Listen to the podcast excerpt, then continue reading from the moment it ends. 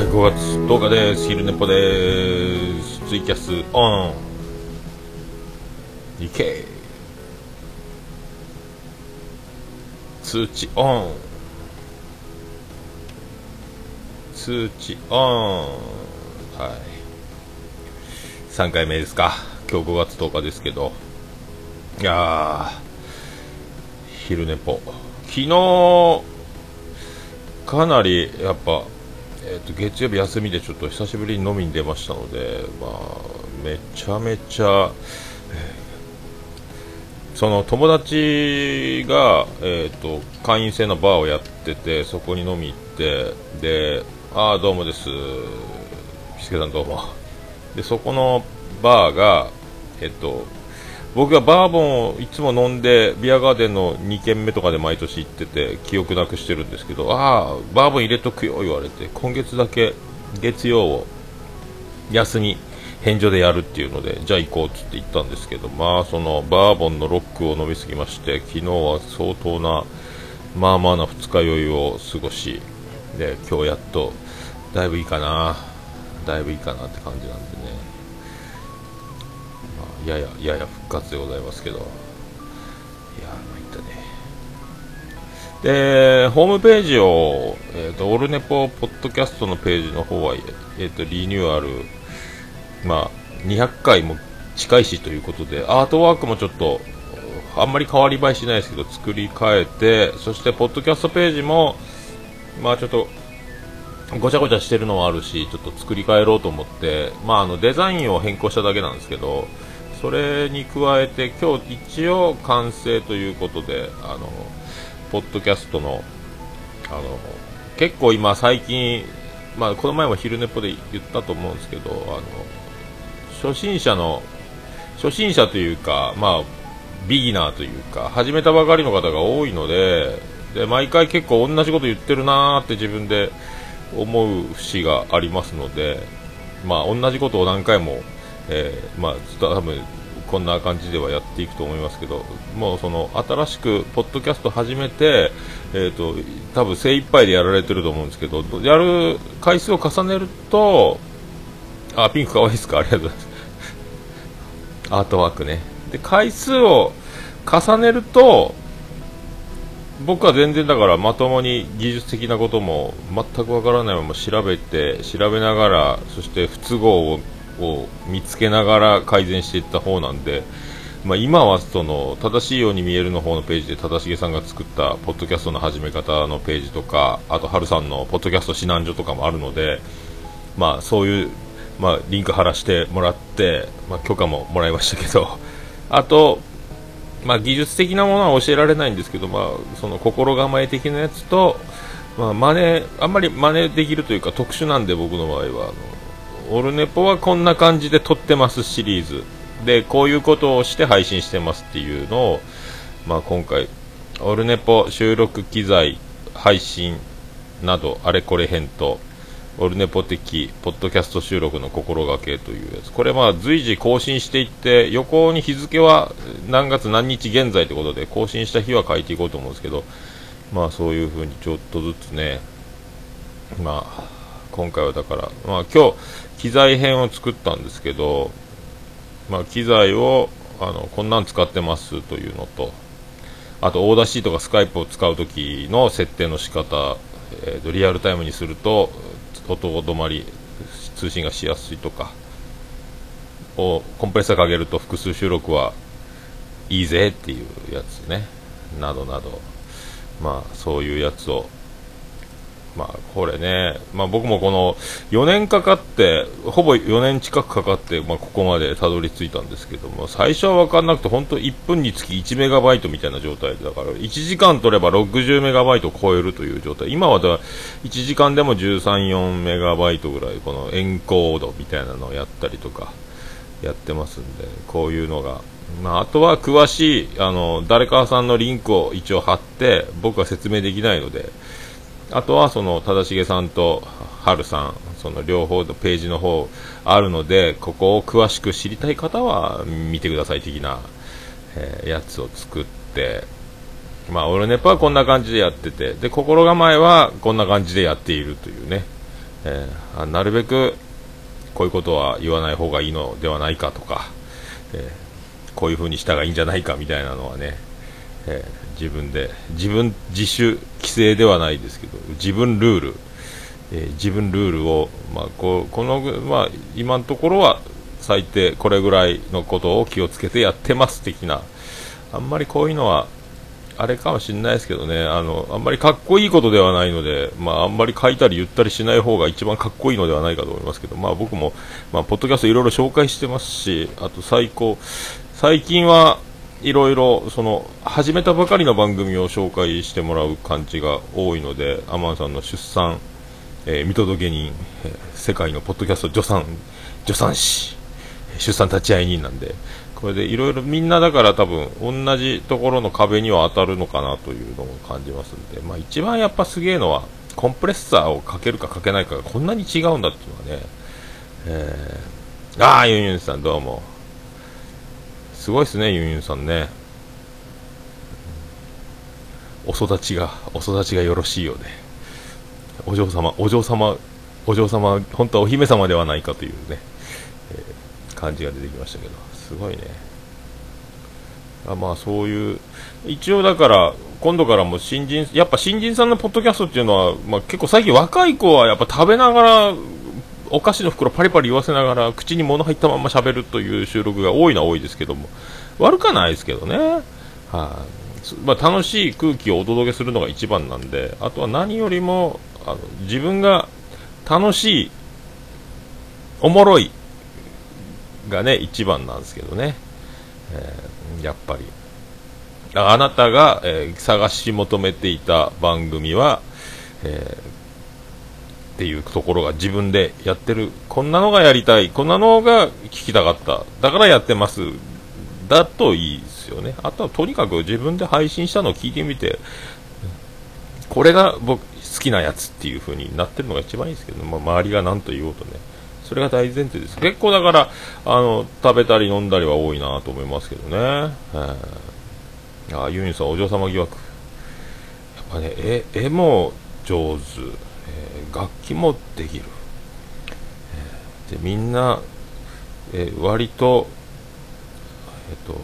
会いに行けるアイドル化しているというねあと巨乳疑惑がありましたね。みおほっぺさんからとんでもない巨乳疑惑も出てます。これだからもうこれはお育ちがいいということで、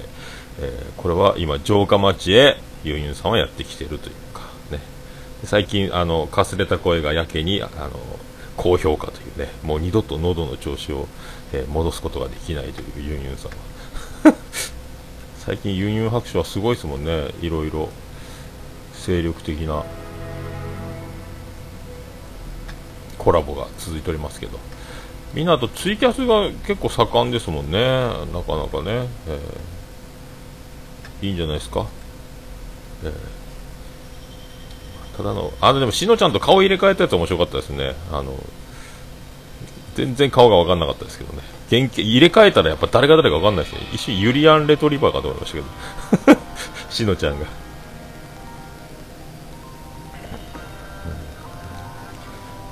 そういう感じですか。だから一応一回このページを作ったので、今度からは、僕はこう思ってますしこんな感じでやってます、よかったらこれ見てみませんかみたいなね、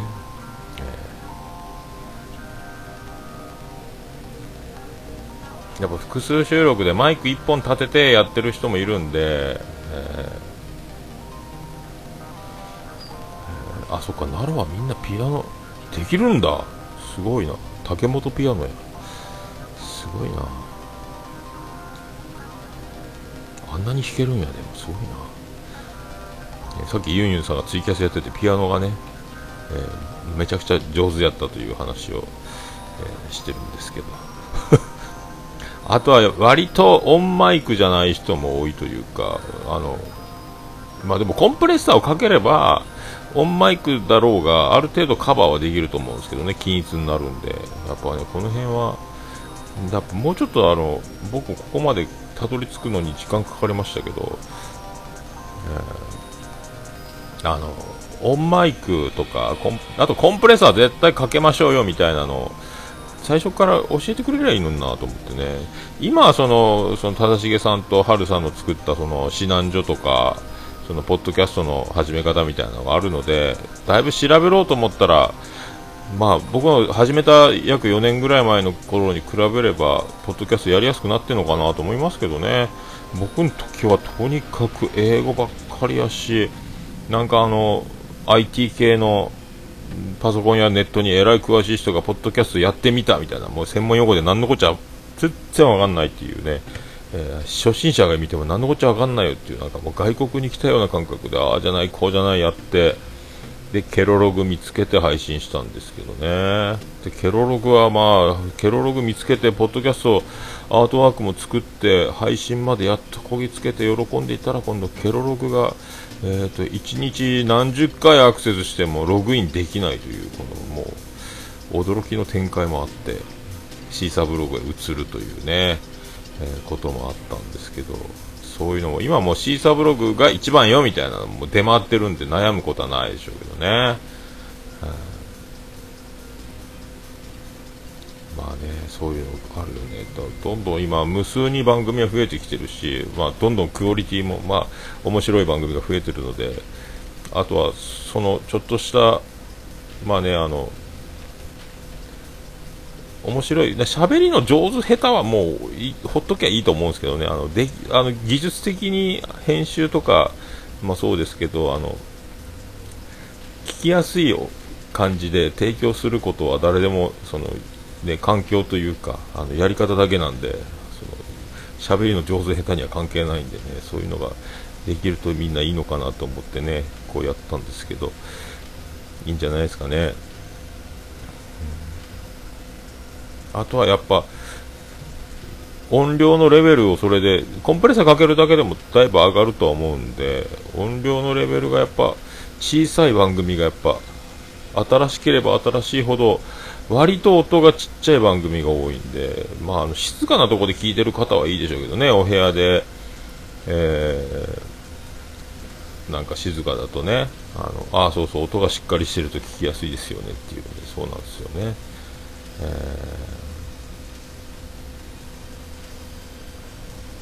ポンタさんどうです？そう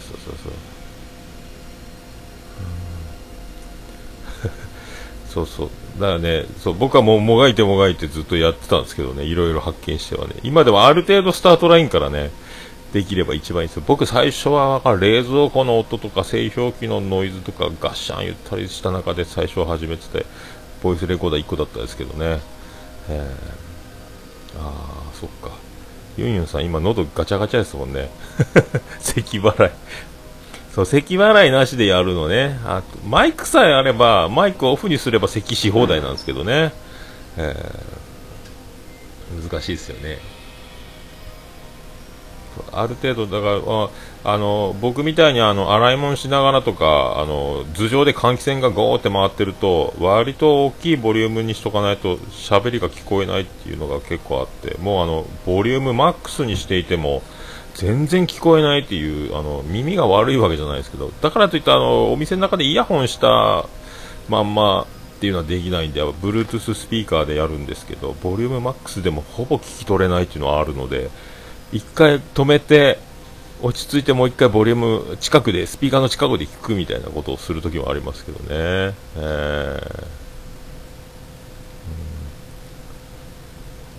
僕はあれですよ、でも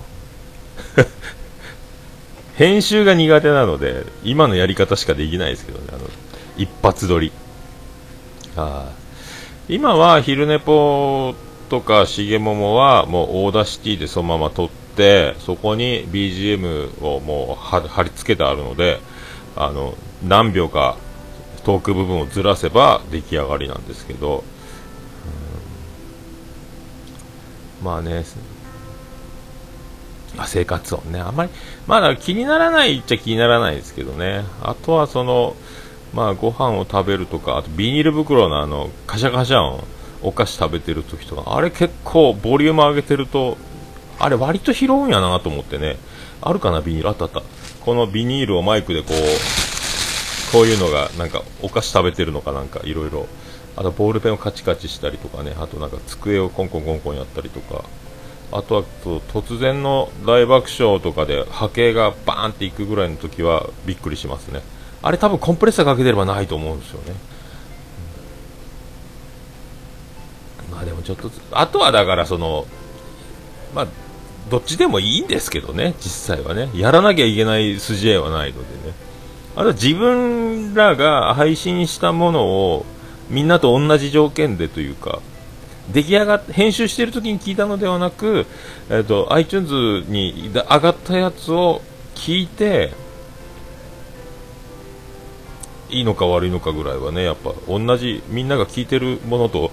同じものは一回やったがいいっすよね。なんかね昔は何回も聞いてましたけどね、今は1回か2回は聞くようにはしてますけど、まあでも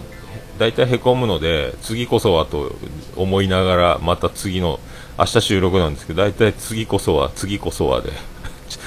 良くなってるか悪くなってるかは別としてちょっとずつはね良くなればなと思いますけどね。まあでも今のところ環境的にはこれ以上は良くなる感じはしないですけども、あとはミキサーをマイクが今複数収録はできないので自分途中で寝るんかい。ユミさんでもえらい今音良くなってますよね。でもね音量レベルもかなり上がってるし、スカイプとかでもバランス取れてますもんね。意外になんか自称片付けられない症候群の自称おっちょこちょいのユンユンさん言うてる割にはやっぱちゃんとやってるというね、育ちがいい説がここにもあ、お客さんポッドキャスト聞いてないですよ。僕は片付け中とか準備中に聞いてるだけなんで、あと買い出しの移動中とか Bluetooth スピーカーの時はねいいんですけどね、車の時は無限にボリュームが上がるんで他のちっちゃい音から大きい音の番組に移った瞬間にもう飛び上がるぐらい音爆発するんで、あれは怖いですね。あ、大笑いのね、大笑いはだから盛り上がる楽しい空気がお届けされるんですけどね。あ、ちょっと電話が来た。ちょっと止める。あ、もしもし。あ、どうもどうも。あ、います。来ました？あ、何時ぐらいですかね。もうじゃあ 5時過ぎぐらい。ああ、わかりました。はーい。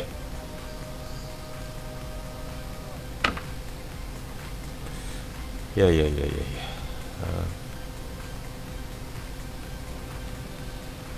また電話かかって、まあ、業者の人がもうすぐ来るということで、一回止まるか、そのまま、パソコンにマイク立てた状態で、この人何やってんだと思われるそうですけどね。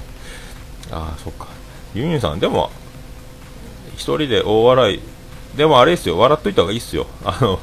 誰やったかな、若手芸人が有吉にアドバイスを求めたときに笑っときゃいいんだよって言われたっていうのがありましたんで、僕もそう思いますけど、僕も結構だからごまかすじゃないですけども一人で喋ってるときにまあ笑っとけってのはありますよ。笑ってない方が聞いてる方も不安になるだろうし、一人なときは特に笑っといた方がいいっすよ。はははぐらいでやっとったか、特にフリートークの場合はね、何か伝えたい情報とかテーマに沿ってやる場合はまあ別としても、まあ、フリーで喋ってる僕みたいな時は特にもう笑っとけっていうね風にしとかないと、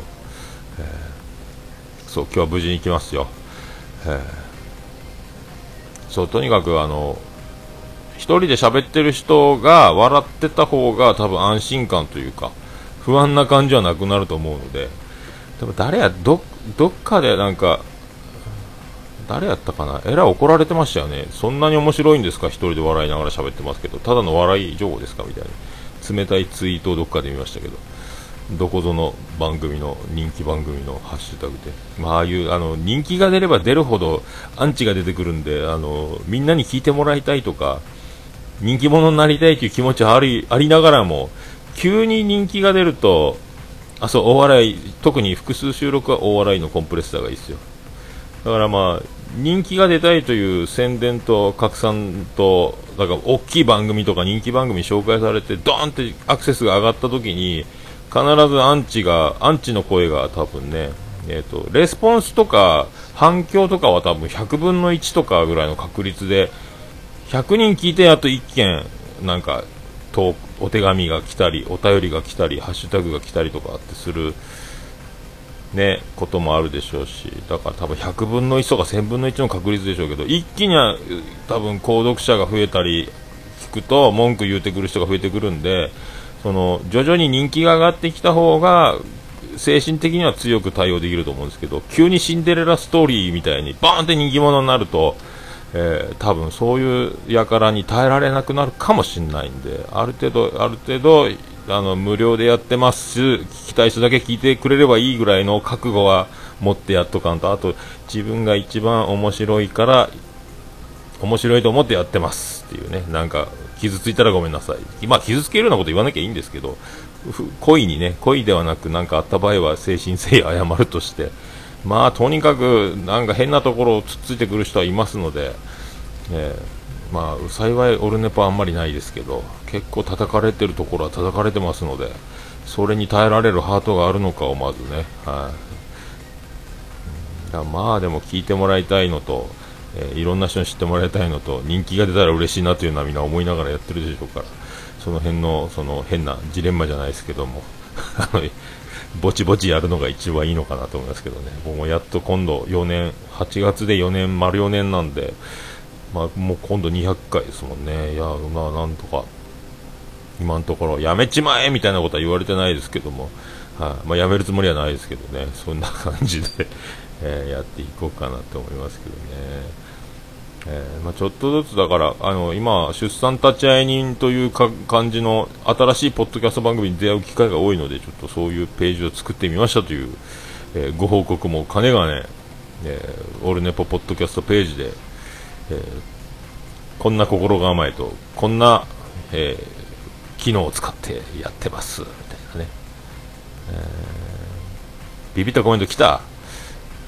まあ、気にしないでくださいね、多いんすよ、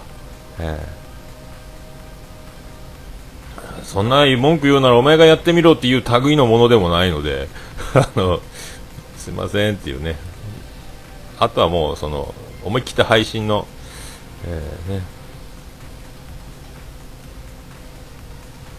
マジおっさんの声ばっかでそれはいいでしょう、まあ、私が面白いと思ってることをやってるんですっていうね、その開き直りをもっとかんと。まあでもユニオンは大丈夫でしょう、泣いたりしないでしょう、そんなこと言われてもね温かい仲間が100万倍ついてると思いますんで、そう聞かなきゃいいのにわざわざ言ってくれるんで、これはね、喧嘩した取っ組み合いした後に親友になるパターンかもしれませんので、ある程度無下にしないのもね、触らないのも、そうおっさんの会であれあんまりその評判がすごかったら僕もユンユン白書出ますので、一人僕ももももも白書やりますんで、もんもん白書かなんかでうちなー言うて左曲がったらな、こすってん言ってますんで、あ、鍵閉めるの忘れたとか言って、さあ冒険の始まりだそういうことで、またなんかそんな機会もあればとそれではお宿に帰りまーす言ってねまあね、聞かなきゃいいんですけどね、わざわざ文句を言うてくれるっていうのは、まあ、お店もそうですけど、本当は黙って二度と来ないんですよ、わざわざ言うてくれる人はある程度は覚悟があるというか、まあね、あると思いますので、それでも責任感を持って悪いあの時はごめんねっつって言い過ぎた言いながら通う人もいますしね、まあ先々どうなるか分かりませんので、まあね、自分に関わることすべてに無駄なものはないはずなので、全部これはゆくゆく何かにつながる伏線というか、どうも三谷幸喜ですみたいなことになると思いますんで、伏線回収だと思ったらいいと思いますけどね、まあそろそろ今日は、仕事中に面白いコメントありがとうございます。まあそろそろ業者さんが来ますので、今日はこの辺で5分ほどで早いですけど、昼寝ぽ終わっておきたいと思います。まあ言うた時間よりも遅く来る可能性はありますけど、マイクに向かってるこの滑稽な感じもあれなんで昼寝ぽ今日は終わっておきたいと思います。はい、皆さんそれではまた明日オルネポやりますので、どうもありがとうございました。それでは皆さんまた明日オルネポで、ありがとうございます。はい、ということで終わりました。そんな昼ネポでございます。はい、皆さんありがとうございました。ないスペースで昼ネポは続いております。はい、それでは皆さんまた次回お会いしましょう。明日はオルネポで